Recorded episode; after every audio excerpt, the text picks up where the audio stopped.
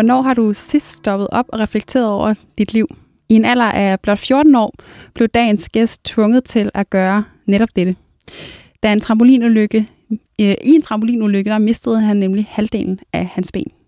Det er nemlig dagens gæst i øh, bag eliten er selvfølgelig Daniel Wagner, der i nuværende stund er vild med dans aktuel. Og netop det der med at kaste sig ud i udfordringer som vild med dans, trods et handicap, fortæller meget om, hvilket menneske Daniel er. Og det skal vi blive klogere på i dette program. Og mit navn, det er Rebecca Gustafsson.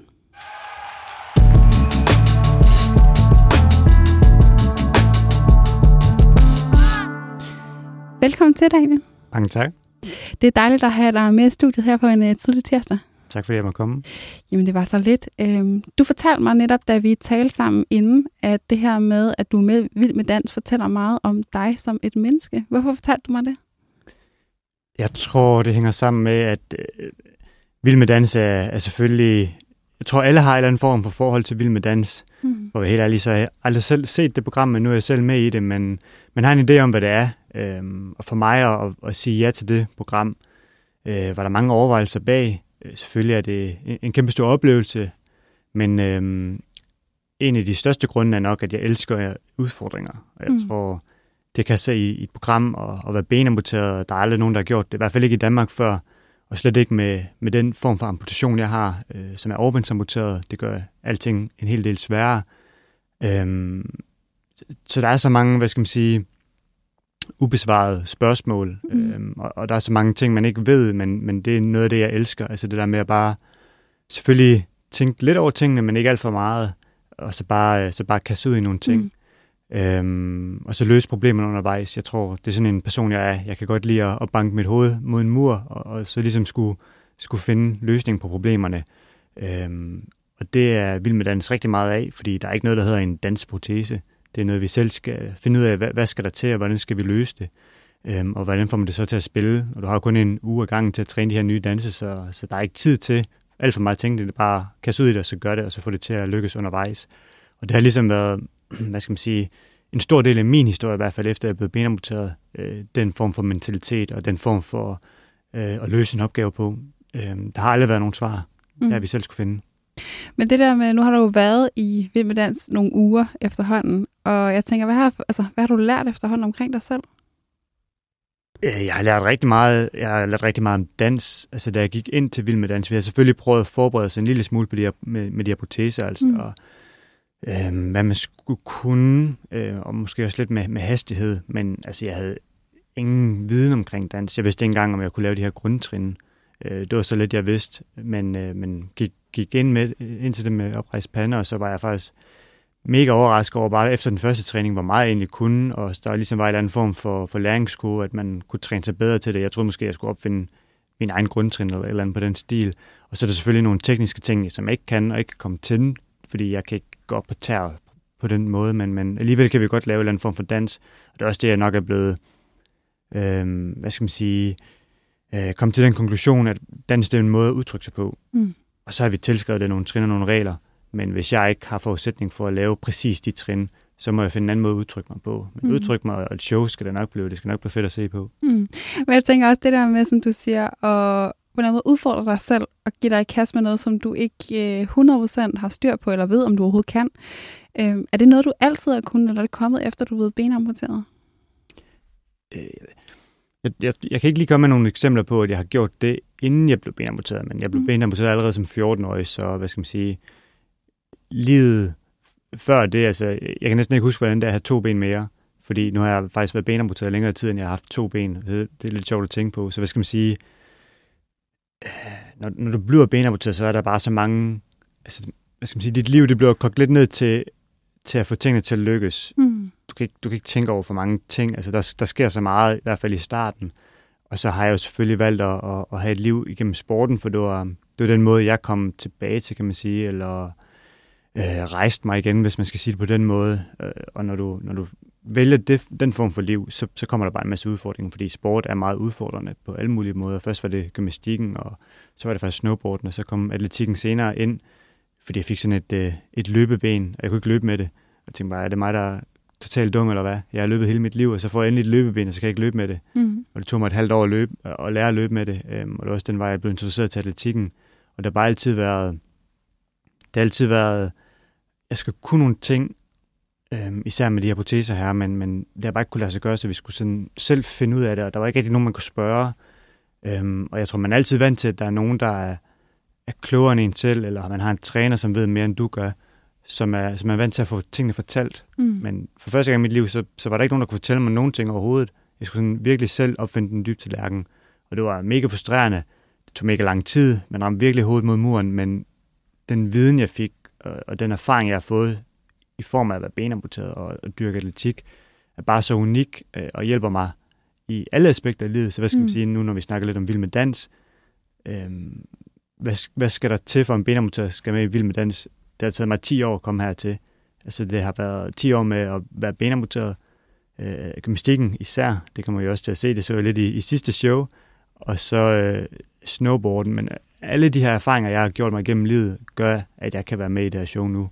Øhm, jeg tror ikke, jeg kender ikke nogen andre benamputerede, som, som ville kunne være med i det show på det niveau, jeg er på nu her. Og det er bare, hvad skal man sige, øh, det er fordi, den verden, jeg har levet i, har jeg virkelig skulle udfordre mig selv. Jeg har virkelig skulle presse mig selv hele mm. vejen i alting, og det har givet mig en kæmpe stor viden og erfaring i forhold til det at være benamputeret. Mm. Øhm, og det, det er mega udfordrende, men også mega spændende og mega lærerigt.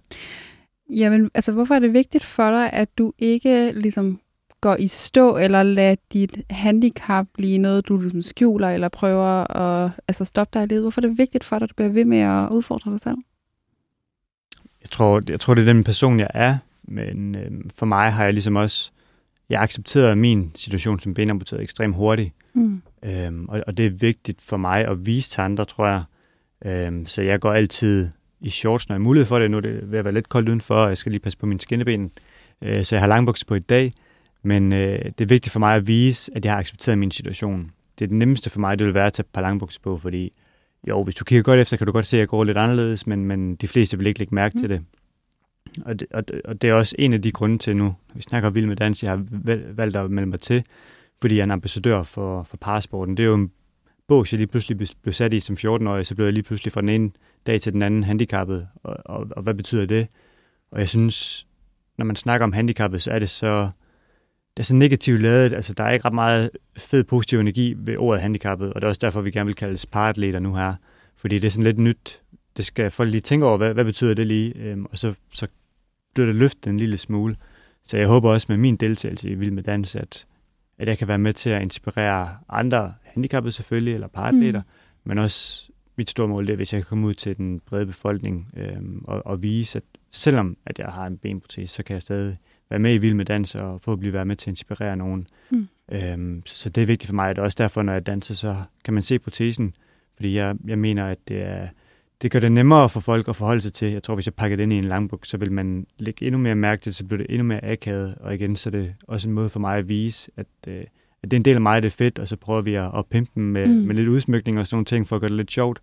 Øhm, men der er mange dele mening omkring, om, omkring det, men det er også helt okay. Ja, og jeg tænker også, når du netop, som du siger, vælger at udsmykke og gøre det til en fast del af dig, så er det jo også en måde at konfrontere mennesker med dit handicap. Og det kan for nogle mennesker være enormt overvældende at blive konfronteret det, der gør dem selv ukomfortabel. Og det er jo netop ikke noget, der gør dig ukomfortabel, men det er jo noget ind i dem, som på en eller anden måde, de bliver ja, møder, som de føler er enormt ukomfortabel. Og det synes jeg også er vildt interessant, fordi hvordan vi du bare med at være dig og være, være det menneske, du nu er, øh, kan på en eller anden måde faktisk få nogle andre mennesker til at reflektere over, over nogle ting inde i, det, inde i sig selv. Har det også været noget, du sådan, ja, har reflekteret lidt over selv? Øh, øh, ja, altså jeg tror ikke, jeg har tænkt så meget over, hvad andre folk tænker. I hvert fald ikke negativt. For mm. mig er det vigtigt at være mig selv og, og, og være den person, jeg er, og, og gøre det, jeg synes er vigtigt. Sådan, sådan er det jo med, med livet. Man kan jo, du kan godt bruge en masse tid på at tænke over, hvad andre tænker, men jeg ved ikke, hvor meget du får ud af det.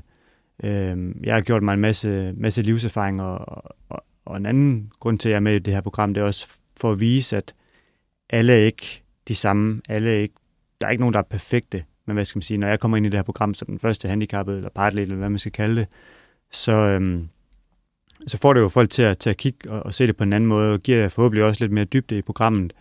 Øh, men jeg vil gerne vise, at, at alting behøver ikke at være på samme måde. Øh, og det er jo, når man snakker diversitet, så det er selvfølgelig også en del af det, men, men det er ikke derfor, jeg har gjort det. Mm. Det er en af grundene. Øh, men, men jeg kan godt lide at, at bryde nogle barriere. Jeg kan godt lide at få folk til at stoppe op og, og tænke lidt over tingene. Jeg blev selv tvunget som 14-årig til at virkelig at, at overveje mit liv i en meget tidlig alder. Øh, men jeg tror, at du får meget mere ud af det, hvis, hvis du er mere åben og, og, og accepterer ting. Og så ser folk jo forskellige ud, og jeg tror, det at have et fysisk handicap som benprotese, det gør det også nemmere for folk, fordi det kan man forholde sig til. Hvor hvis man har et psykisk handicap, mm. det er mm. så svært at forholde sig til, fordi du kan ikke se det. Øhm, og du har ingen idé om, hvordan det er. Folk har heller ikke nogen idé om, hvordan det er at være mig selvfølgelig, men, men, men alligevel kan de godt have en forestilling om det, mm. Når man ser det her, den her protese her. Mm. Du nævner dig selv det her med, at du allerede som 14-årig blev tvunget lidt til at se, jeg har ikke lyst til at sige den barske virkelighed i øjnene omkring livet, men du var i hvert fald tvunget til allerede den alder måske at tage ansvar for dit eget liv, reflektere over, hvad, hvad livet egentlig betyder for dig. Og det er jo en enormt tidlig alder. Øhm, jeg har lyst til at spole måske tiden tilbage til, til den gang. Altså, hvad var det for nogle tanker, du gjorde der, og hvordan var det, måske du stillede dig selv de her spørgsmål? Jamen, jeg tror, altså i øjeblikket, så stillede jeg ikke mig selv de her spørgsmål. Mm. Det er noget, jeg har reflekteret over efterfølgende. Mm. Altså, hvordan, hvorfor var det, jeg kom så godt ud af den situation? Hvad var det, jeg gjorde? I øjeblikket, altså, hvad skal man sige, det jeg altid plejer at sige, som var min redning, hvis man kan sige på den måde, var nok min alder, altså at jeg var 14 år. Hvis det var sket for mig i dag, når jeg er 29, så er jeg 100% grebet an på en anden måde. Om det var bedre eller dårligere, det ved jeg ikke. Men hvad skal man sige, som 14-årig, så er det ikke sådan helt store livsspørgsmål, du stiller dig selv. Altså, får jeg nogensinde en kæreste? Kan få et job? Øh, alle sådan nogle ting, øh, hvis man har børn, kan jeg nogensinde lege med mine børn igen, som, mm. som den måde, jeg gjorde på før. Nej, det kan du nok ikke. Men det er heller ikke den måde, du skal tænke på det. Mm. For mig så var det jo... Øh, jeg kom til skade med et ben, der var gået i led. Blev lagt i fuld narkose. Og så vågnede jeg op med et ben, som ikke var der mere. Altså, det var... Hvordan var det egentlig? Bum, ny virkelighed. Jamen, altså, det var meget udra- udramatisk faktisk. Det var ikke sådan, mm. jeg rev min dyne af på hospitalsengen og begyndte at råbe og skrige. Øh, de havde fortalt mig, at mit ben blev amputeret eller blev fjernet, mens jeg var på vej ud af den her fulde narkose. Øh, og det har jeg åbenbart registreret på en eller anden måde. Så jeg vidste godt, at mit ben var væk, da jeg vågnede, men jeg vidste ikke, hvordan jeg vidste det. Øhm, og det første menneske, jeg så, det var min far, der stod ved siden af mig, og han spurgte, om jeg vidste, hvad der var sket. Jeg sagde, ja, mit ben, det var væk. Øhm, og han spurgte så, hvordan jeg havde det med det. Jeg vidste alligevel så meget, at det kom i hvert fald ikke tilbage igen, det ben. Så jeg sagde, det var der ikke, det var der ikke noget at gøre ved. Så tror jeg, det næste, jeg spurgte om, det var, om jeg kunne komme op og gå igen, fordi som 14-årig, jeg vidste ikke, der var noget, der hed benproteser. Jeg troede, det var kørestol og krykker for mig resten af livet. Øhm, og ikke, at det var en dårlig ting, det skulle jeg nok også have fået til at fungere, men, men det var ligesom min virkelighed. Øhm, og så da jeg fik at vide, nej, du skal nok komme op og gå igen, så tænkte jeg, nå okay, så var det ikke helt så slemt, som jeg selv har regnet med. Og det har nok været den sætning, der har fulgt mig hele mit, mit forløb. Øhm, at så har jeg taget et skridt ad gangen og sagt, nå, men så prøver vi det. Mm. Øh, jeg vidste stadig ikke, om der var noget, der hed sport, løb, gymnastik, slet ikke snowboard eller noget som helst, men når jeg er ude og holde foredrag, så plejer jeg altid at slutte af med et billede, hvor jeg ligger i min seng, sådan lige et par dage efter min ben er amputeret, og det er bare kæmpestort, og der er jo kun et halvt ben. Øhm, og så spoler jeg ud til at have vundet to medaljer ved de paralympiske lege i Rio, og står med Dannebro i baggrunden og ser helt vildt stolt ud. Øhm, og det jeg siger til folk, det er, at jeg lå jo ikke der i sengen og planlagde min vej til verdenstoppen. Øh, det er der ikke nogen, der kan gøre. Men jeg tog ligesom et skridt ad gangen. Jeg har altid haft, jeg har den på, jeg har altid været mm. løsningsorienteret, og så har jeg taget de muligheder, jeg har fået, og arbejdet benhårdt selv. Og så ved man aldrig, hvad livet det kan, det kan bringe. Og jeg tror, den lektion, den er rigtig vigtig. Øhm, og når folk de spørger mig, om jeg vil have mit gamle ben tilbage igen, så plejer jeg også, det, det er et spørgsmål, der har fulgt mig hele mit liv, eller hele min øh, liv som er amputeret. Så, øh, så plejer jeg at sige, selvfølgelig vil jeg have funktionen tilbage igen, men jeg vil aldrig bytte, bytte det for den person, jeg ligesom er blevet til. Jeg vil aldrig have mit gamle ben tilbage igen for den person, jeg er blevet til. Og den sætning er måske også meget sigende for min livsindstilling, og det er, at livet det er ikke en dans på røde roser. Øh, du får nogle slag i hovedet, du får nogle bumps down the road, øhm, men jeg tror også, det er vigtigt som menneske, at, at det ligesom er modstand eller modgang. Mm. Det, der, det der, du bliver stærkere som menneske. Det oplevede jeg som 14-årig, og det oplever jeg rigtig hver dag i elitesporten, og nu med, med vild med dans, men det er ligesom, det er når du står over for problemer, og nogle ting, der måske virker uoverskuelige. Hvis det ikke knækker nakken på dig, og du kan komme videre, så bliver du stærkere som menneske, og det tror jeg er, en vigtig måde at gribe livet an på, fordi hvis, hvis livet var en dans på røde roser, hvad for et menneske vil du så være? Altså, mm. så skulle du ikke komme den mindste vindpus, så vil du, så vil du give op. Øhm, og, og det duer ikke. Du skal, du skal videre. Øhm, så jeg tror, at, jeg tror, det er sundt for mange mennesker at opleve, jeg ved ikke, om man skal kalde det noget traumatisk, men i hvert fald en, en begivenhed, som tvinger dem til at stoppe op og lige reflektere mm. over, hvor de er henne og, og hvor de er på vej hen. Øhm, og det blev jeg tvunget til som 14-årig, fordi for første gang i mit liv fik jeg noget, jeg skulle kæmpe for. Jeg fik ligesom, jeg plejer at sige, at, at sporten, det var nærmest sådan en lille lyskugle, jeg skulle passe og pleje for at holde i live. Øhm, og det var den måde, jeg så kom tilbage i mit, til mit liv igen. Og det er meget sjældent, tror jeg, at danskere oplever noget, de sådan virkelig skal kæmpe for. Mm. Og hvis de ikke gør det, så mister de dem selv. Øhm, det tænker jeg selvfølgelig ikke på, det, dengang jeg var 14 år, men det kan jeg se, at når jeg reflekterer tilbage, så var det, så var det det, jeg gjorde. Mm. Det er ret interessant, at du siger det her, fordi øh, min rejse minder en lille smule på din, øh, den forstand, at jeg var også 14 år, da jeg lidt blev, føler jeg, mødt af livet sådan sit sparkshed. Mit var så, som du siger, meget mere mentalt. Øh, jeg er et meget sensitiv menneske, øh, og på det tidspunkt var jeg blevet første gang blevet Danmarksmester, og synes, ligesom, det var det store mål øh, i min svømmekarriere, og tænkte sådan, hvem er jeg? Jeg kan huske, at jeg blev enormt overvældet af, det her med at vinde. Øhm, og lige pludselig mistede mit liv eller, altså alt sin mening, fordi lige pludselig havde jeg ikke noget at kæmpe for, eller det næste mål, OL og så videre, var bare rigtig langt væk. Øhm, og på det tidspunkt, øhm, der var jeg så heldig, at jeg havde en træner, som sendte mig til den helt rigtige øh, mentale coach, altså udenom alt Team Danmark og så videre, men til et menneske, som siden har fik meget stor betydning for mig. Så jeg er lidt nysgerrig på, om du på den rejse, du har været mentalmæssigt, også har haft nogen, der har hjulpet dig, eller det har været en rejse, du faktisk har været på selv? Altså, der er altid mennesker rundt omkring en. Øhm, jeg plejer at, at sige, at selvfølgelig er det vigtigt at have nogle mennesker rundt omkring dig, og det, jeg tror også, det kommer an på, hvad person du er. Jeg tror ikke, jeg, jeg er nok ikke sådan den mest sensitive type. Mm. Øhm, men for mig, altså jeg har en familie, som også er altså virkelig, virkelig supporter mig i alt, og har nogle forældre, som, som aldrig tager et nej for et nej. Øhm, og hvad skal man sige, det at blive handicappet, for mange er det ikke selve handicappet i sig selv, der er det hårdeste. Det er sådan mere kampen med systemet, at nu skal du ligesom, øh, nu er det ligesom velfærdssystem, der skal tage dig af dig, og nu får du nogle proteser og sådan nogle ting, og det er super fint, men, men det, er virkelig, det er virkelig en kamp for at få lov til at få de der ting der. Altså, jeg skulle bruge et løbeben for at kunne komme i gang mm. med min sport. Jeg var på efterskole, jeg skulle, vi lavede springgymnastik to gange om dagen, og jeg skulle have der løbeben, fordi at den, det gik i stykker hele tiden. Jeg prøvede at springe på det, men, men det faldt af og røg af, og jeg ved ikke hvad, og, og knækkede. Så det duede simpelthen ikke. Øh, og så skulle jeg have sådan en løbeben, og jeg kan bare huske, jeg blev sammenlignet med sådan en pensionist, benamputeret pensionist, som skulle bruge et badeben en gang hver anden måned, og jeg skulle bruge det her løbeben to gange om dagen, og det var sådan lidt, okay, det her vi har, altså der var ikke noget hjælp at hente, og, og det var, det var hårdt, og der havde jeg ligesom nogle stærke forældre, der ligesom kunne tage den kamp op, og det tog et år, og så fik vi bevilget det her ben her, men hvad skal man sige, i forhold til det mentale og have mennesker rundt omkring dig, så synes jeg altid, at øh, jeg, jeg har ligesom altid haft den der indre ild i mig. Jeg altid selv skulle kæmpe for det, og jeg, det synes jeg, det er nok det vigtigste, det er, at hvis du regner med, at det er dine forældre, dine venner, en coach, et eller andet, systemet, der ligesom skal bære dig efter sådan, lad os sige, en ulykke, som jeg mm. har været mm. ude for. Jo, du kan blive båret lidt af vejen, men jeg tror selv på, at, at du, det skal komme inden for dig selv. Hvis du vil hele vejen, hvis man kan kalde det det. Mm øh, den vej, jeg er gået, så skal du gøre det selv. Øhm, og den indstilling har jeg egentlig haft til alting.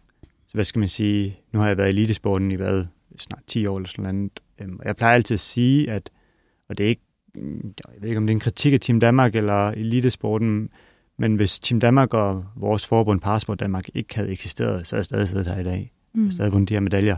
Altså jeg har gjort det hele 100% selv det er først her i mine senere år, at de egentlig er kommet på banen og, og, og støttet mig. Altså, jeg har selv fundet min træner i Vejle. Jeg har selv fundet min, min træner, jeg har nu i Aarhus. Jeg har selv fundet det udstyr, jeg har, og det udstyr, det er, det er nogle peberede sager. Mm. Øhm, og, og igen, det er ikke, fordi det skal være en direkte øh, kritik af Team Danmark eller noget, men, men jeg tror bare, det er også vigtigt, at, at, at, øhm, at man vil det selv, og, og det giver også bare så meget en, bedre følelse, sådan, hvis det så forhåbentlig lykkes, at du selv har, har, har kommet dertil, hvor du er. Mm. Selvfølgelig er det, er det vigtigt med et system, der er også med til at support, men, men de skal support det. Du, hvis atleterne ikke selv vil det, så, så tror jeg heller ikke, de kommer ret langt. Mm. Men det er interessant, det du er inde på nu, fordi der er rigtig mange, øh, jeg snakker med, og så også alle atleter, hvor det er sådan, det her det egentlig kræver at blive atlet på det niveau, du er, og som, som de andre, jeg har talt med, er, øh, er jo netop den her indre ild og indre trang til at kæmpe for noget, som på en eller anden måde, synes jeg næsten er større end dig. Altså det er større end dig selv. Du har den her kamp inde i dig, noget du godt vil, og bevise over for dig selv, men også over for, for verden, at du godt kan. Øhm, og det er egentlig de færreste mennesker, oplever jeg, sådan gæng til danskere og samfundet, der ved, hvad det egentlig kræver af dig som menneske. Som du siger, du har selv været ude at finde din træner, du har selv været ude og måtte betale for dine ben for at muliggøre den rejse, du er på. Øhm, og, ja, og det er der, hvor sådan, altså, du får anerkendelsen, når du sidder med dine OL-medaljer, men det er sådan, den der egentlig anerkendelse for den rejse, du har været på, også som menneske, er jo det, der er interessant. Og det er jo der, hvor altså, den virkelige anerkendelse burde ligge i mine øjne. Fordi det er jo det, er jo det at du har valgt at dedikere dit liv til det her helt specielle, er jo på en eller anden måde det mest vilde, fordi det kræver så meget af dig som menneske, det kræver så meget af din energi og din økonomi og så videre, for at du kan stå der med den, eller sidde der, som du gør lige nu med den bronzemedalje. Jamen det er jo, altså, man, man skal ikke tænke alt for meget over elitesport, for det er jo egentlig en, en helt tosset verden, vi, vi lever i. Altså, man, man dedikerer sit liv for at vinde de her medaljer, og de er jo vanvittigt flotte og, og, og betyder så meget, og det er jo også det er jo et symbol på mm. alt det arbejde, man har lagt. Man, man hører jo tit, at det ikke mål i sig selv, der er vigtigt, det, det er rejsen, og, og det tror jeg også på. Men hvis, man, hvis jeg ikke har det mål, som hedder de her medaljer, mm. så vil jeg ikke kunne lægge det arbejde i, som, som skal, skal til det. Øhm, og det er jo ligesom, det er jo rejsen, du, du lærer rigtig meget af. Det der, du udvikler som, som atlet, som menneske og som person. Øhm, og så er det jo fantastisk at få lov til at kunne vinde de her medaljer her, og det, det sker jo for de færreste, og dem, der ikke sker for, det må også, altså det kan jeg jo ikke sætte mig ind i, for jeg har, mm. er så heldig at vinde de her medaljer, men det må være virkelig hårdt. Men jeg tror, øhm, det man lærer i elitesporten, og den måde, man lærer at dedikere sig på, det er jo noget, du kan tage videre i, i dit liv, og det er jo så former dig som menneske på godt og ondt. Mm. Øhm, men, men ja, det er jo det er bare en benhård verden at, at leve i øh, med de her medaljer her. Nu har jeg været heldig at, at vinde nogle stykker af dem, men det er også, igen, hvis man snakker om forventninger, så, øh, så, så, så betyder det også bare rigtig meget. Nu sidder jeg med en bronzemedalje for Tokyo her, øh, og den havde jeg bare som pesten. fordi det skulle have været den her skide guldmedalje. Og jeg kan huske min første bronzemedalje, jeg vandt i London i 12, som også var i længdespring. Altså det føltes bare som en guldmedalje. Altså det var helt noget andet, fordi mine mm. forventninger var ikke til, at jeg kunne vinde den her medalje. Der gik jeg ind og overraskede. Øhm, og det er jo det er jo sjovt, hvordan at, at der kan være så stor forskel på det. Men jeg har bare lært så vanvittigt meget fra dengang til nu. Mm. Øhm, og det er, jo, det er jo interessant, synes jeg. Mm. Jeg synes lige, vi skal hvile en lille smule med det der øh, ved forventningerne om et kort øjeblik.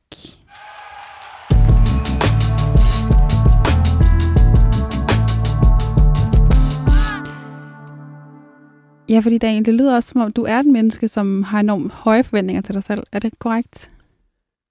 Øhm, I både og, vil jeg sige. Ja. Altså, jeg tror... Jeg ved ikke, om man kan sætte et lighedstegn mellem det, men, men det kommer lidt an på, hvor du er henne i livet, vil jeg sige. Fordi, mm. hvad skal man sige, min ulykke, der havde jeg ikke ret mange altså høje forventninger, øh, og det var det, der reddede mig på det tidspunkt.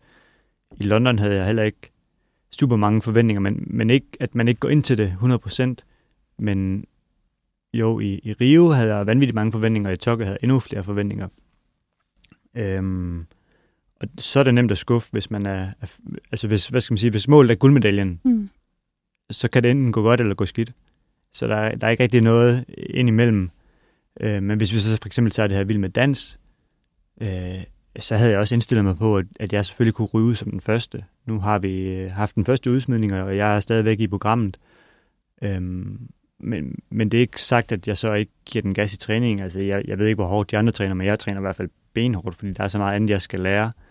Øhm, men, men det program er så også så unfair, som det overhovedet kan blive. Altså, jeg plejer at være den, den største kritiker af mig selv, og det, mm. det kan jeg ikke være der, fordi det, det er jo et show, det er et underholdningsprogram. Øhm, så jeg tror, jeg er god til at forventningsafstemme måske. Altså, mm. jeg bliver nødt til at finde ud af, hvor, hvor, hvor ligger du henne af. Altså, jeg ved godt, hvis jeg ikke er favorit til at vinde guldmedaljen, så sætter jeg heller ikke forventningerne til, at jeg gør det, fordi så, så bliver det ikke en god oplevelse. Øhm, så det er sådan lidt, det kommer lidt an på, hvor du er henne af, vil jeg sige. Ja, men jeg kommer faktisk til at tænke på, at det måske faktisk, altså der, hvor du er allerbedst, er måske faktisk der, hvor du faktisk undersøger dine egne grænser. Altså der, ligesom du nu her med dansen, øh, som du sagde, i, altså i London i 12, der, hvor du på en eller anden måde undersøger noget inde i dig selv, leger lidt mere op, under undersøger, hvad dine grænser er. Det er måske faktisk der, hvor du performer allerbedst altså London, der var jeg jo stadigvæk en snotvalg. Der havde jeg ikke nogen idé om noget som helst.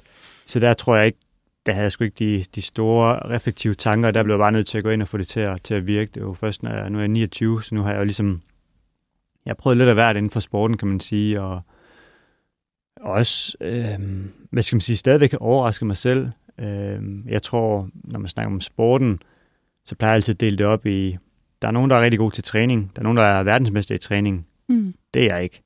Øh, altså, jeg lægger det arbejde, der skal lægges i, men jeg er ikke en træningsnarkoman, overhovedet ikke. Jeg er en konkurrencenarkoman. Jeg elsker at performe. Jeg elsker det at være til konkurrence, at der er noget på spil. Det er også derfor, jeg Vild med danse mega fedt, fordi det er live. Du har ikke et andet forsøg. Det er nu eller aldrig. Og det tror jeg, der er rigtig mange atleter, der er svært ved. Jeg tror, der er rigtig mange, der elsker at træne, fordi det er ligesom deres vante miljø, det trygge, det kender de. Og så det der med at komme ud til en konkurrence, altså, det er så vanvittigt i, i atletik, altså jeg kan huske, de paralympiske lege i London, første paralympiske lege, det er nok også, selvom jeg har været med tre gange nu, så er det nok det største sted væk. Mm. Og det var fordi, at øh, de paralympiske lege har altid været i skyggen af OL, og det er de stadigvæk, og det bliver nok altid ved med at være, og det er også, det er også okay, men, men det har været nærmest sådan ikke eksisterende før. Men i, i 12 i London, der var det bare, de gjorde virkelig et kæmpe stort stykke mm. arbejde for det derovre, og det oplevede vi på den måde, at da vi kom over til London efter OL var færdig, så havde de ligesom kæmpe store banner op over det hele, hvor der stod Thanks for the warm-up. Det var fordi OL var, var slut, og nu var det PL, og så havde de ligesom deres udvalgte atleter, og så hed de Meet the Superhumans, og de lavede bare sådan den vildeste øh, kampagnefilm, og det var bare sådan lidt, det var første gang, jeg oplevede, at man ligesom talte parasporten op, og det var sådan lidt, shit man, det var vildt. Og så min første konkurrence, jeg husker, det var, det var længdespring. Øh, jeg satte to, altså jeg havde sådan mentalt forberedt mig på to måder. Jeg havde noget, der hed de, min, realistiske, min realistiske målsætning, og det var for mig at springe over 6 meter. Jeg har sprunget 5, 5 85 eller sådan på det mm. tidspunkt, og så ville jeg gerne se, om jeg kunne komme i top 5. Det var mit mål. Øh, så det var min realistiske, og så mit drømmemål, det var selvfølgelig at vinde medalje. Øh, men hvad skal man sige, hvis jeg ikke opnåede det realistiske, så kunne jeg godt være skuffet. Men hvis jeg ikke opnåede drømmemål, så ja, okay, det, det var et drømmemål, det, det går nok. Mm. Men jeg kan huske, at vi kom ind der og blev præsenteret, der var 80.000 mennesker på det stadion der. Altså, jeg har aldrig oplevet noget lignende. Jeg følte mig som sådan en gladiator, der gik ind til Colosseum, der skulle til at kæmpe for mit liv.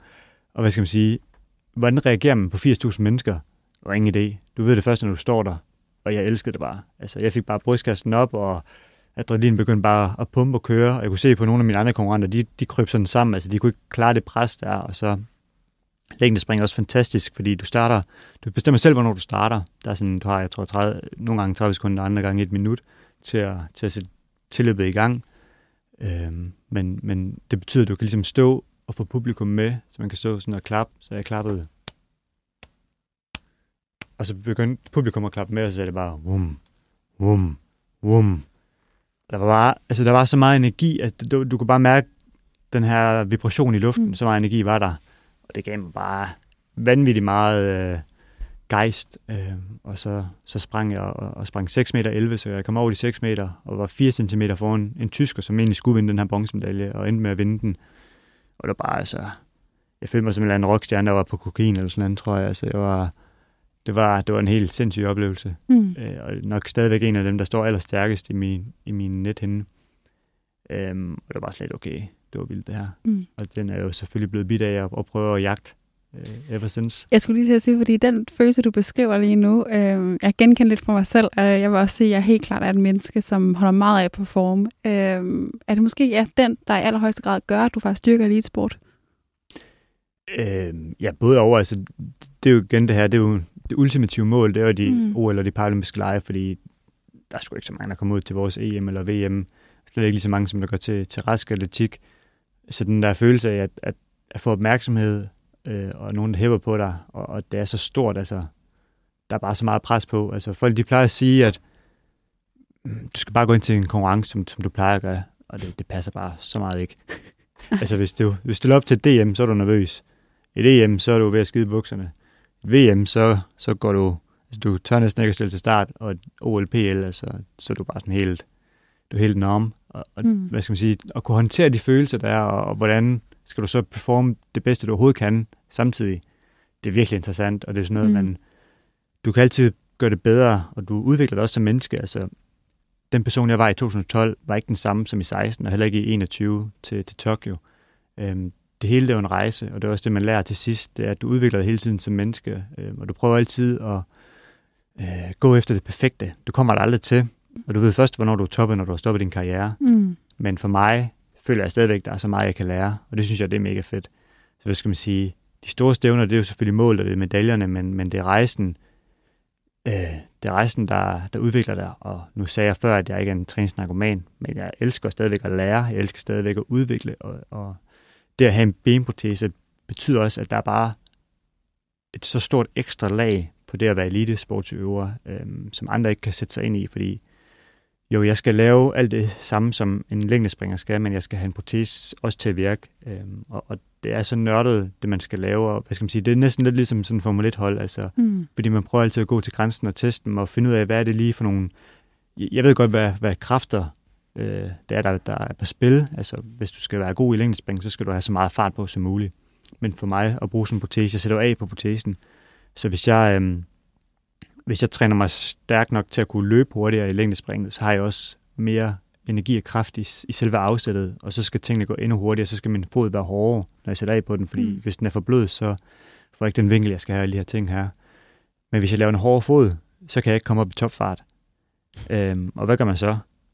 Det er sådan nogle løsninger, vi skal prøve at knække. Øhm, og nu er jeg på så højt et niveau, vi er to i, i verdenshistorien, der er sprunget over 7 meter. Jeg er den ene af dem, så vi er ligesom vi er nogen, der er med til at bryde grænser. Og det synes jeg, det er mega interessant. Mm. Men det er også ret interessant, hvordan du på en eller anden måde er i stand til både at kunne være enormt rolig. Altså det, det kan lytterne allerede høre nu på dig, at du virkelig er enormt rolig menneske og også reflektiv. Men du er også i stand til at skabe rum for de der følelser inde i dig på samme tid. Og på en eller anden måde kunne have den der øh, afstand til sine følelser, men samtidig kan sig selv lov til at mærke dem det er ret unikt, føler jeg. Det er ret unikt, at du på en eller anden måde kan altså, så aktivt bruge dem til at skabe udvikling for dig selv, men både sådan skabe rum for de der to kontrastsider, der er inde i dig. Der er den der meget konkurrencemenneske, der føler mange ting, og så er der det der meget reflektive, rolige menneske. Og det er interessant, hvordan det på en eller anden måde virkelig bliver en fordel for dig. For det gør, at du netop kan sidde her i dag og have opnået de her helt vilde ting. Ja, det har jeg aldrig tænkt over før, men altså, jeg er måske sådan meget afdæmpet. Jeg kører i hvert fald ikke på følelser. Øh, jeg tænker måske mere over tingene, og det kan så blive lidt kedeligt at se på nogle gange i, i sporten, hvis man ikke viser alt for mange følelser. Jeg er altid sådan lidt, når jeg laver et længdespring, jeg kan ikke mærke, hvor langt det er. Altså jo, man, nogle gange kan du godt mærke, at det føles godt der, men mm-hmm. jeg, mhm. jeg skal lige være sikker på, hvor langt det er, før jeg jubler. Hvor mange andre, de jubler med det samme. Det, det kan jeg slet ikke finde ud af. Mm. Øhm, og så skal jeg sådan, nogle gange har jeg prøvet sådan, nu, jeg bliver nødt til lige at prøve at juble lidt, men så begynder jeg at tænke alt for meget over det, så går det ud over min performance. øhm, men, men ja, folk er jo er forskellige, kan man mm. sige, og, og det tror jeg, nu har jeg alligevel været med så lang tid, det, det hører man altid, man skal jo bare være sig selv. Mm. Det er der, du, du får det bedste ud af det. Jamen, jeg tænker også netop, som du siger, at være bevidst om, at, at den måde, du gør det på, altså det, der fungerer for dig, øhm, jeg kan også netop huske, at jeg der, da jeg første gang vandt DM, og jeg sådan står og kigger. Jeg jublede heller ikke, fordi det var heller ikke noget, jeg gjorde. Jeg var også meget på den måde tænksom. Jeg kunne jeg så og kigger op min træner, min mor, der sådan begynder at stå og juble, og jeg begynder så sådan lidt halv og juble, men lidt en arm, og jeg, sådan, jeg forstår ikke helt sådan. Men også fordi, som du siger, jeg havde ingen fornemmelse af, øh, om, at jeg havde, om jeg havde vundet, eller sådan, du kan jo så godt se senere hen, men sådan, det der med, altså hele den der oplevelse af, at sige, jeg er så et med det, jeg laver, og jeg er så fokuseret på at, og, som siger, udforske min egen grænse, at, at jeg er på en eller anden måde er jeg i mine følelser, men jeg er ikke på mine følelser alligevel. Og jeg synes også, det er helt vildt svært at forklare, men jeg kan virkelig følge dig, når du siger det, fordi det er sådan, det er en anden proces, hvor man udforsker sig selv så meget, og lærer så meget om sig selv, hvis man så giver sig selv lov til på en eller anden måde at mærke den proces, hvis det overhovedet giver mening, det jeg siger lige nu. Men, men jeg synes virkelig, det er interessant, fordi det er sådan en, både en objektivitet, men samtidig er du, er du enormt meget i dine følelser på en eller anden måde. Jo, og så, jeg kan mærke, det der er meget afgørende for mig, det er, hvis jeg står til et øh, mesterskab, og jeg ikke føler, at jeg har øh, haft den forberedelse, som, som jeg burde have. Det kan være på grund af skader eller sygdom eller et eller andet. Altså, hvis man ikke føler sig klar, mm. så er jeg også bare meget mere afdæmpet, og så skal jeg virkelig have tingene til at lykkes, men en gang, hvor jeg overraskede mig selv virkelig meget, det var faktisk til VM i, i 19 i Dubai. Jeg har virkelig kæmpet meget med min akillescene. Den var virkelig... Så jeg, kunne ikke, jeg kunne ikke træne 100 meter, som jeg gerne ville. Jeg kunne ikke løbe sådan noget 120, altså jeg kunne få den her sprintudholdenhed, som man kalder det. Så jeg kunne løbe de første 60 meter godt, øh, men jeg vidste ikke, om jeg kunne løbe de sidste 40 meter. Selvfølgelig kan jeg løbe, men, men jeg kunne ikke ligesom holde tempoet. Øhm, og så der var masser af drama op til der VM også. Øh, endte i en kørestol efter længdespring, fordi jeg har slået mit benstum. Jeg kunne ikke have mit ben på. Så jeg var tungt til at sidde i en kørestol tre dage inden 100 meter. Det mente min træner så var det, der reddede mig. Øh, fordi jeg ligesom blev tvunget til ikke at lave noget. Og det er også noget af det, der er sværest ved at være elitesportsøver, det er, at når du kommer til et mesterskab, i hvert fald når det er en eksplosiv sport som 100 meter, så, så gælder det om at, at, at give dig tid til at restituere, så du kan få de her hurtige øh, fiber nerver til at, øh, til at komme sig, så du virkelig kan give den gas på løbebanen, men det føles bare så uvandt, fordi du er vant til ikke at, altså du er vant til at lave noget hele tiden som elitesportsøver. Mm. Øhm, så endte den her kørestol her, og så gik jeg ind til den der 100 meter og havde bare virkelig, var virkelig ved at smide håndklædet i ringen flere gange, fordi jeg bare ikke følte, at jeg var klar. Jeg vidste ikke engang, om jeg komme i finalen. Det, altså, det skal jeg. Jeg skal mm. i finalen. Øhm, løb med indledende, og det var faktisk bedre, end jeg regnede med, så jeg fik lidt selvtillid, og så var der endnu mere drama hen til 100 meter, end jeg blev sat helt ud til på bane 8. Der er ni baner i det hele. Øhm, der var en amerikaner, der, der fik min bane, han havde 20 startet i indledende, men han kom alligevel, der var alle mulige mærkelige ting, og det, det gik ud over mig, og det var bare virkelig træls. Nå, men igen, jeg er også god til, selvfølgelig, du skal have styr på tingene, og hvis der er nogle ting, der ikke er i orden, så skal du, så skal du bruge og klage og frem og tilbage, men der er bare et tidspunkt, hvor du bliver nødt til at parkere tingene på en hylde, og så bare sige, okay, jeg er her for at løbe mm. her 100 meter. Jeg skal gøre alt, hvad jeg kan for at løbe den bedst muligt. Så jeg parkerede de her ting på hylden, og så vidste jeg bare, at hvis jeg skulle have nogen chance for et eller andet, så skulle jeg bare løbe den bedste 60 meter i hele mit liv, og så skulle jeg bare håbe på, at de sidste 40 meter vil, vil bære mig. Så det var, det var ligesom det, jeg tænkte. Så, så, så blev vi skudt afsted, og jeg kunne bare mærke, at altså, jeg har aldrig haft så god en start, som jeg havde der. Altså virkelig. Men i og med, at jeg var blevet sat helt ud på bane 8, så kunne jeg også, jeg havde ikke nogen fornemmelse af noget som helst, fordi det var så, øh, de andre, de, de var så øhm, meget ved siden af mig. Normalt, mm. de bedste løber i midten, så har du bedre overblik. Øhm, det er ikke fordi, du har tid til at kigge, men du kan alligevel mærke dem, når du løber sådan 100 meter. Og så gav jeg den bare mega meget gas og, og kom over målstregen, og jeg kunne bare mærke, altså bare det, jeg ville kigge til siden, så ville jeg miste alt det, jeg havde. Så jeg kom over stregen, jeg vidste ikke, om det var en førsteplads eller en femteplads, jeg havde fået.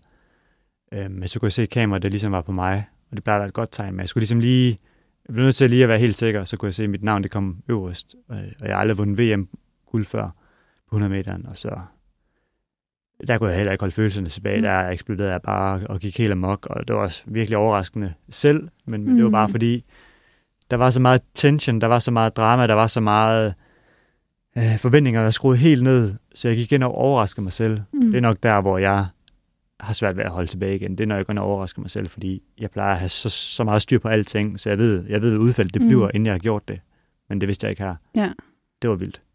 Ja, jeg kommer også til at tænke på, om det her med netop at have sådan den der kontrol, og vide, at du er i kontrol. Betyder det noget for dig? Øh, jeg, jeg vil ikke sige, at jeg er en control freak. Jeg er ikke OCD-menneske på den måde overhovedet ikke. Øh, øh, men, men jeg er heller ikke sådan en flyvsk person, der bare lader tingene ske. Øh, jeg, jeg tror, jeg er sådan en blanding. Altså, jeg har jeg tager kontrol over det, jeg ved, jeg kan have kontrol over, men jeg er mm. også sådan rimelig øh, bevidst om, at, at man kan ikke kontrollere det hele, øh, og så må du også bare go with the flow. Så det, jeg vil sige, det er sådan lidt en kombi. Ja, så når du er i de der momenter, hvor på en eller anden måde, som du siger, du overrasker dig selv, og du går ud over den grænse, du egentlig havde, så er det måske der, hvor altså, du giver allermest slip, og der, hvor du måske på en eller anden måde er allermest fri. Jo, jo, men, men i de situationer, så er det igen, det er fordi, jeg er en performance-menneske. Ja. Jeg elsker, at man skal præstere. Jeg elsker det der, okay, nu har du sagt undskyldninger i hovedet på dig selv hele dagen, men nu står du på den her 100 meter. Nu, nu, nu kan du ikke sige mere, nu skal du bare løbe. Mm. Bare afsted. Øhm, det kan, hvad skal man sige, så der er helt almindelige mennesker, som, som alle andre, altså man, man tvivler på sig selv, og øh, bliver nervøs og kigger på de andre, de ser meget stærkere ud end dig, og du kan se, at de har haft bedre tider end dig. Øh, mm. Du, du ved jo ligesom, okay, jeg skal ind og overraske, hvis, jeg, hvis der skal ske noget her. Øh, og nu har jeg været i sporten i så mange år, så man har jo en ret god idé om, hvor man ligger hen af. Men så går jeg alligevel hive en kan, kanin op af hatten, øh, og det er altid fedt. Mm. Det føles rart, og det der med også at kunne tænke at bevis for dig selv, at sådan, at du måske kan mere, end hvad du selv tror. At i gang imellem, så er du det der lidt super, superhuman, som de, øh, de snakker om. Jo, jo, men det går så også begge veje, fordi ja. det var så det, der skete for mig i Tokyo. Der lå jeg til guldmedaljen i 5 ud af 6 spring, og så hævde de to andre kaniner op af hatten til sidst, og så blev jeg slået ned på, på bronzemedaljen. Og den vej, det er ikke super sjovt. Mm. Hvad gør dig så øh, usikker? Altså, hvad er det for nogle ting, som gør, at du netop får den der usikkerhed, om du faktisk er i stand til at gøre det? Jeg tror, usikkerheden det kommer mest af alt, når man snakker om sport, så er det jo forberedelsen. Det værste, du kan opleve som, som sportsøver, det er, det er skader, synes jeg, fordi det er virkelig, det er virkelig demotiverende, at du ikke kan få lov til at lægge det arbejde i, som du ved, at det kræver. som vi snakkede om tidligere, du er jo en meget reflekteret menneske, og det virker som, at du er enormt dygtig til hele tiden at finde en eller anden øh, vej, din egen vej i tingene. Men er der aldrig tidspunkter, hvor du sådan, ja, som menneske bliver usikker, eller bliver tvivl, eller føler dig fortabt? Det er jo helt sikkert, altså, hvad skal man sige, nu, nu snakker vi meget om sporten, men hvad skal man sige, den anden side af det er jo selvfølgelig også, at jeg er et menneske uden for sporten. Mm. Og det menneske er, er, er meget anderledes, vil jeg sige. Nogle gange kan jeg godt føle mig lidt som en skizofren, altså man har den her øh, elitesportsudgave af sig selv, og jeg tror egentlig mange atleter har det på den mm. måde, men når jeg så er derhjemme privat, så er jeg faktisk en helt anden person. Jeg er egentlig meget privat, og egentlig ikke øh, behov for at vise mig frem overhovedet. Øhm, men, men det er ligesom bare en del af gamet i sporten, det, det bliver du nødt til. Øhm, så på den måde, så føler man også nogle gange, at, eller føler jeg i hvert fald, at, at elitesportsudgaven af mig selv er virkelig, virkelig stærk, mm. fordi det er den, der altid får opmærksomhed, det er altid den, man er ude at vise, det er altid den, der er i tv, øhm, det er altid den, man, man ser op til, hvor den personlige Daniel er måske øh, ikke udviklet så meget, fordi det er måske ikke lige så sjovt, det er ikke lige så spændende, øhm, men, men de hænger jo selvfølgelig sammen. Øhm, og nu når jeg laver alt det her danserhalløj, så er det jo også den der performance-udgave af mig selv, der ligesom, mm. øh, der ligesom er fremme. Men det der, når, man, når der ikke er andre folk, der, der kigger, når man bare er sig selv og hjemme, hvem er man så? Og det er jo også nogle spørgsmål, der er ret interessante, og det har jeg slet ikke alle svarene på endnu mm. overhovedet. Men det er interessant nok på den måde, du synes jeg, at du faktisk er i stand til at på en eller anden måde komme de to altså dele af dig selv i, sådan, i hver sin. Altså, fordi jeg tror også, det er nødvendigt for, at du ikke på en eller anden måde lidt mister dig selv i sporten. Altså jeg tror, jeg oplever rigtig mange lidt, når jeg har interviewet dem, det her med, at nogle gange, hvis man, nogen har brug for, at de gør sporten til deres identitet. Andre, hvis de gør det, så ender de med at få øh, ja, angst eller depression, eller blive påvirket af det. Øhm, og så er der nogle mennesker på en eller anden måde, som, som dig, som også er i stand til på en eller anden måde at skabe afstand mellem de to dele, og vide, der er en dig. Måske ikke 100% vide, hvem det er, men vide, der er en dig uden for sporten, og at, at de to ligesom får lov lidt at leve hver deres liv, der får lov at være plads for begge dele. Og jeg tror måske, at den der bevidsthed er, er ret afgørende for, at du i hvert fald er i stand til sådan mentalt set også at kunne have den succes, du har, og ikke sådan lade, øhm, hvad kan man sige, nederlag påvirke dig, fordi du ved altid, at der er en dag ved siden af, og han er altså ok. Og selvom på trods af, at du ligesom kan sige, så det kan godt være, at det er sportsdej, der ligesom er, er lidt nede, men der er også et andet menneske bag ved det hele, som faktisk er ok, og som, som du har, sådan, kan falde tilbage på, fordi du er ikke en sportsgren, og du er ikke, altså, din benamputet, og så videre, så videre. Ja, det ved jeg ikke. Altså, jeg, jeg frygter nok den dag, jeg skal stoppe med elitesporten, fordi jeg ved ikke, jeg tror stadig ikke, jeg ved, hvem, hvem det så er, der er tilbage. Mm. Øh, så der har, derfor har jeg sådan en fornemmelse af, at jeg, jeg godt kunne finde på virkelig at blive sporten i lang tid. Øh, altså dyrke det, fordi øh, altså nu er jeg 29, så ja, jeg vil sige, jeg er ved at være i min bedste alder nu. Det er ikke, fordi jeg er toppet overhovedet endnu. Øh, jeg synes der stadigvæk, jeg har mange år og har meget at bidrage med, men den der dag, den kommer på et eller andet tidspunkt, hvor man ikke skal være med i elitesporten mere, og, og altså, jeg ved, det, det, det, det jo godt være, at jeg blev deprimeret i tre år eller andet efterfølgende, mm. for at finde mig selv. Øhm, for det sjove med mig også, synes jeg, det er, at jeg går egentlig ikke super meget op i sport. Altså, mm. jeg ser ikke ret meget sport. Selvfølgelig atletik og lidt gymnastik og sådan nogle ting, fordi det er der, jeg kommer fra, men jeg elsker dyrksport. Jeg elsker selv at være i det. Jeg elsker det, det kan give mig, men jeg er ikke sådan en, en sportsfanatiker overhovedet. Og det, det, det er der mange, der regner med, at man er, når man er elitesportsøver. Det, det er jeg bare ikke. Men det er også vildt sjovt, fordi det er jo netop, som siger, det er jo performance og udvikling, alt du er interesseret i. Så på en eller anden måde synes jeg, det giver meget god mening, fordi det er jo ikke, altså, det er jo ikke selve det tekniske omkring, øh, hvordan du lige hopper. Selvfølgelig er det for dig relevant, men altså sådan, det er jo ikke det tekniske at sidde og se en anden kaste på en bold på en særlig måde. Det er jo ikke det, der fanger dig. Det er jo den der menneskelige udvikling, den rejser du op på. Og den kan du ikke se, øh, når du sidder og ser en fodboldkamp. Du kan jo ikke se den, når du sidder og ser en svømme. Du kan jo kun altså, mærke det ved at opleve den selv. Øhm, så på en eller anden måde synes jeg, det giver ret god mening i forhold til det, du har sagt tidligere om, omkring dig selv. Øhm, så det synes jeg er, er ret interessant. Men jeg synes også, det er ret sjovt, du siger, at, at du faktisk er nervøs for det der med at stoppe, fordi jeg tænker bare, at du er netop et menneske, som på en eller anden måde har den der ild inde i dig, og du er så meget drevet af at finde din egen vej. Så må ikke du ikke bare selv finder et eller andet, du, du får en ny interesse indenfor, eller en eller anden dør, der bare lige pludselig åbner sig, og så griber du den chance? Jamen, det er også det, jeg vælger at tro på nu. Ja. at der kommer et eller andet Øh, men jeg ved også bare med mig selv, og det er også derfor, jeg elsker Vild med Dans lige nu, fordi ja. det er også det her performance. Det skal være et eller andet, hvor der er noget på spil. Mm. Det der med at øh, have et job, hvor du bare sidder og taster på en computer. Altså, jeg har snakket med så mange, og jeg bare, det er virkelig, virkelig få mm. mennesker, jeg møder, som elsker deres job. Altså det er sådan, ja, det gør man bare for at tjene penge, og det er bare sådan lidt, åh, det kunne jeg slet ikke, det kunne jeg slet ikke leve med lige nu, fordi jeg var vant til, altså, nu er jeg så heldig, at jeg kan være professionel og egentlig leve af min sport, og jeg tror, jeg, tror, jeg er den eneste part i Danmark, der gør det, og en af de eneste atletikudøvere, der gør det. Mm. Så det der med at dyrke atletik og være partlæg, det er virkelig, virkelig niche. Ja. og få det til at lykkes alligevel, det, det, det er jeg ret stolt af. Øh, men, men det giver mig så meget mere end økonomi, og det er heller ikke fordi, at man tjener mega fedt på det overhovedet. Man kan få tingene til at lige løbe rundt, mm. men det giver bare så meget livsglæde at, at, at dyrke den her sport her, og så kunne have det som, som sit arbejde. Så hvis jeg skulle finde et eller andet, så var det noget, der ligesom virkelig kunne... Øh, øh, hvor der virkelig var noget på spil. Jeg har faktisk en, en lidt sjov historie. Jeg har ikke rigtig sagt det til nogen, for jeg er sådan også lidt embarrassed omkring det. Men øh, var det? Det var, hed det ikke... Øh, det var European Space Agency. ESA, hedder det ikke ESA? Eller? Jo, jeg tror godt. Ja, ja ESA det. tror jeg det er. De søgte om, om benamputerede astronauter her for et år siden eller sådan noget.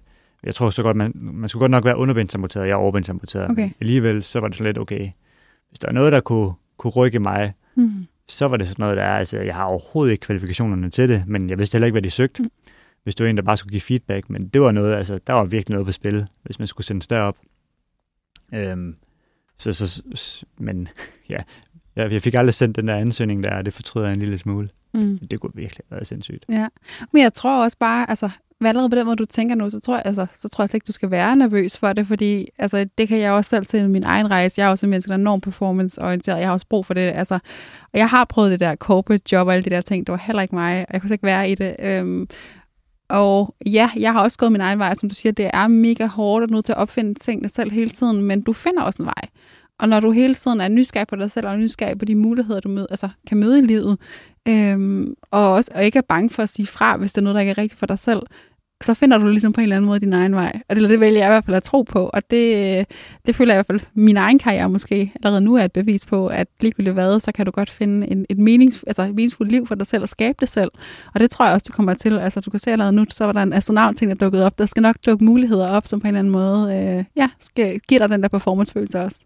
Jo, jo, og, og hvad skal man sige, nu har vi snakket meget om det her med at, at bare kaste ud nogle ting og frem og tilbage, og nogle gange så jeg, misunder jeg også mig selv, mm. øh, fordi hvad skal man sige, dengang jeg kom til skade og skulle finde min vej, altså der skete så vanvittigt meget på så kort tid, altså der var virkelig bare, altså det var fra uge til uge, hvor vi opfandt nye ting, og, og, og der hele tiden skete noget, altså der var så mange ting, der blev gjort og, og blev skabt i den tid, Øhm, og det savner jeg en lille smule. Selvfølgelig har jeg det stadigvæk i elitesport, men det er slet ikke lige så intensivt, fordi nu, nu har jeg jo ligesom...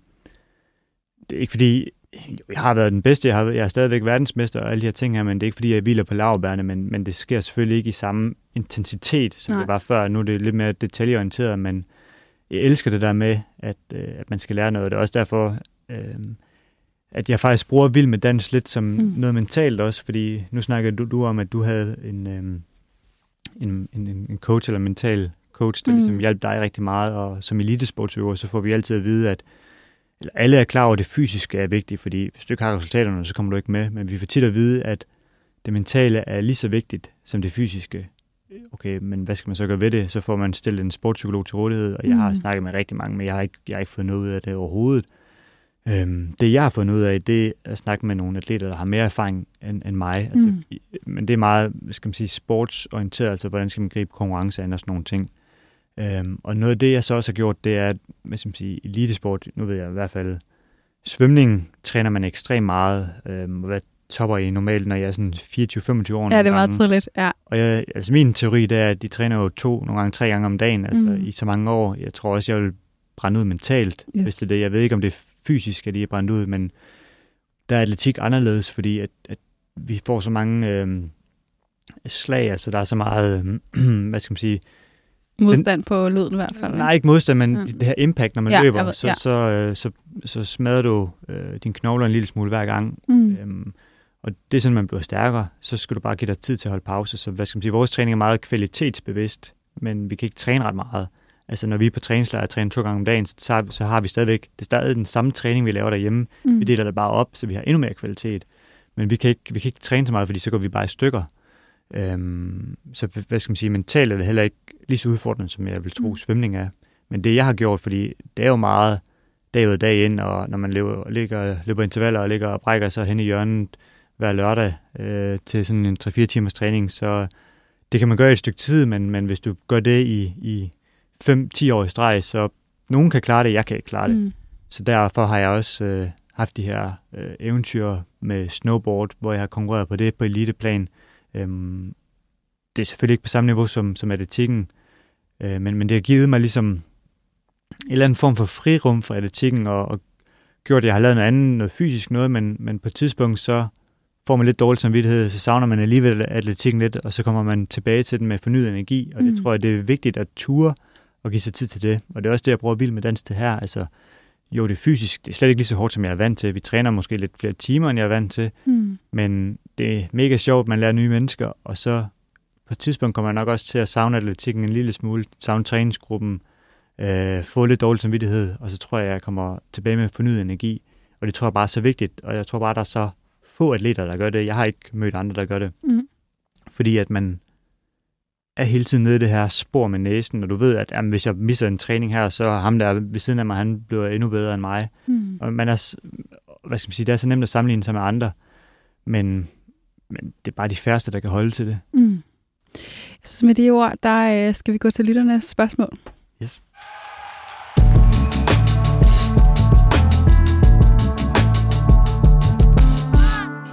Det første spørgsmål, det kommer fra Jens. Du har nemlig sagt det her med øh, omkring det, om du havde et særligt ben, men han er ret nysgerrig på os om det her med, om du skifter mellem forskellige ben, når du danser, og i så fald, om hvordan du sådan finder ud af, hvad det er for et ben, der ligesom passer til de forskellige danse. Jo, jamen, øh, altså vi har forberedt os en lille smule i forhold til, hvad dansene skal, skal kunne. Øhm, så hvad skal man sige, jeg har været med i, øh, i to programmer nu. Vi dansede først vals, og så en øh, passo doble. Og der har jeg egentlig brugt mit helt almindelige ben, som jeg går med til hverdag. Mm. Øhm, det eneste, vi har ændret, det er foden. Jeg har fået en, en, en damefod på. Mm. En fod, der er lavet til, at man kan stille, stille der på. Fordi det, der er, det er en kæmpe udfordring at gå med en, med en sko med en hæl på, mm. protesebord, fordi vores fodled er helt stift. Så hvis man forestiller sig, at et fodled er helt stift, hvis du så putter en hæl på, så er det faktisk knæet, der bøjer.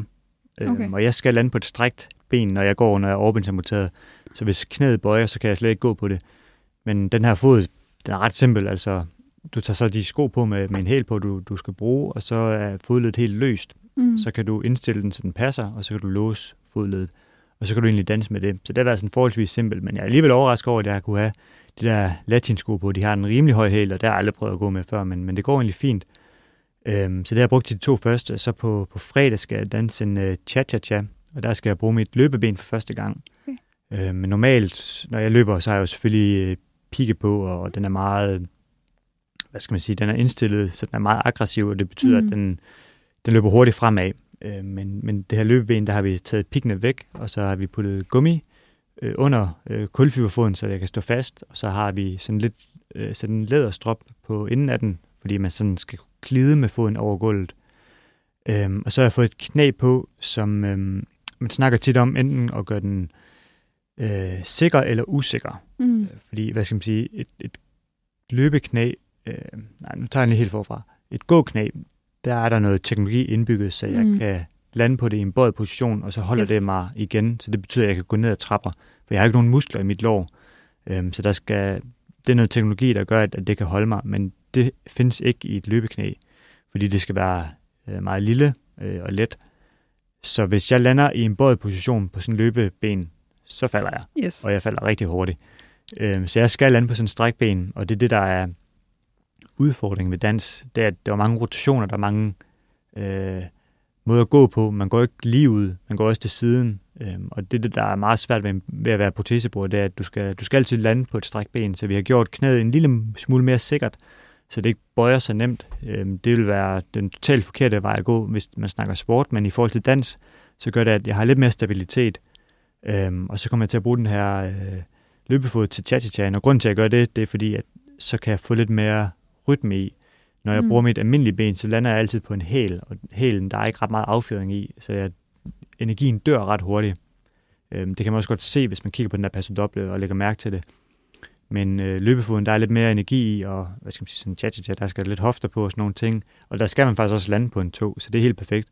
Øh, og så kan jeg lave sådan pirouetter og dreje lidt, lidt hurtigere, så den kan lidt andre ting. Har lidt fordel også. Ja, ja. øhm, så det er sådan de to ting, vi har indtil videre. Mm. Det næste spørgsmål, og det, bliver også det sidste spørgsmål, vi kommer til at nå i dag, det er fra Anne, som udover hun siger, at du gør det virkelig godt i Vild med Dans, så vil ja. hun også gerne vide, hvad det fedeste er ved at være med. Øh, altså for mig, så tror jeg helt klart, det er det her med, at, at vi skal virkelig genopfinde en masse ting, og vi bliver nødt til at gribe tingene an på en måde, som andre ikke kan gøre. Altså, øh, normalt så kommer de her professionelle dansere ind med en koreografi, og så skal du bare lære den. Men her der er mig og Asta, vi bliver nødt til at, at, at lave den sammen, fordi man kan ikke sige, at jeg kan alle de nemme trin. Det kan godt være, at det nemmeste trin kan jeg slet ikke finde ud af, men nogle af de svære trin kan jeg godt finde ud af, så vi bliver nødt til ligesom at kaste alting op i luften, og så er det meget at løse problemerne, og det elsker mm. jeg bare. Altså det der med, du har en dans på fredag, du skal lave, der er live show, du skal have en dans der. Så må du bare løse det, øh, og så være en del af det, øh, og finde ud af, hun, hun ved jo godt, hvordan man danser, jeg ved, hvordan det er at være protesebruger, og så skal vi ligesom finde et fælles sprog der, og den, det lærer man mega meget af, og jeg synes, det er mega, mega fedt, og så er der bare et, et mega fedt fællesskab, og det hører man tit i Vild med Dans, altså, men er lidt en familie, og det passer mm. egentlig, fordi elitesport, det kan godt være meget koldt på, på toppen, øhm, fordi der er ikke nogen, der vil dele ud af noget som helst, og man konkurrerer altid med alle. Men her, alle alle er ligesom på bar bund. Der er ikke nogen, der er gode til det her. Man skal altid lære noget, så vi, vi hjælper hinanden, vi supporter hinanden, vi giver tips og tricks til hinanden, fordi du har ingen idé om noget som helst, når du står til det her show. Der. Det er først, jeg ser de fleste danse første gang til det der live show der, og der er ikke noget, der er færre i det her program. Jeg plejer at være den mest, altså den største kritiker mm. af selv, øhm, og hvad skal man sige, sport er jo meget, du kan se på din tid eller på din længde, om det er godt eller skidt. Det her program, det er jo ikke en, det er jo ikke en dansekonkurrence, det er danseshow, vil jeg sige. Så det kan godt være, at jeg kommer ind med en dans, og tænker, okay, det var en 8, og så får jeg en 1'er. Mm. Altså, det var ingen idé om noget som helst. Så du, det gælder bare om at have det sjovt, og det er, det er mega intenst at være med. Det er ligesom at være til et VM hver gang. Altså, jeg render på toilettet 10 gange på sådan en dag op til sådan en live show, fordi kom bare i gang med at forberede sig på, at der ja. sker et eller andet. Øhm, og så at der er bare så mange, som vi desværre ikke har tid til at snakke om nu, men der er så mange små aspekter i det, som man ikke tænker over, når man ser det på tv, som er bare uh, hylder dig helt ud af den. Mm. Bare det at danse til live musik, det er virkelig, virkelig svært. Mm. Ja, det er, altså, jeg kan godt også have mere tid til at dykke ned i det, men det, det når vi desværre ikke. Jeg vil bare gerne sige, altså Daniel, det er virkelig først og fremmest imponerende, og synes jeg, at høre om din rejse, men også bare, øh, hvordan du bare hele tiden er, altså på en måde genopfinder dig selv og finder din egen vej i tingene. Øh, det er jeg virkelig inspireret af, så tusind tak, fordi du har lyst til at være med bag lige Tak for, at jeg måtte øh, være med, Rebecca. Og jeg vil også bare gerne sige tak til dig, der har lyttet med, og du kan finde mange flere afsnit af Bag den der hvor du lytter til podcast, og mit navn det er Rebecca Gustafsson.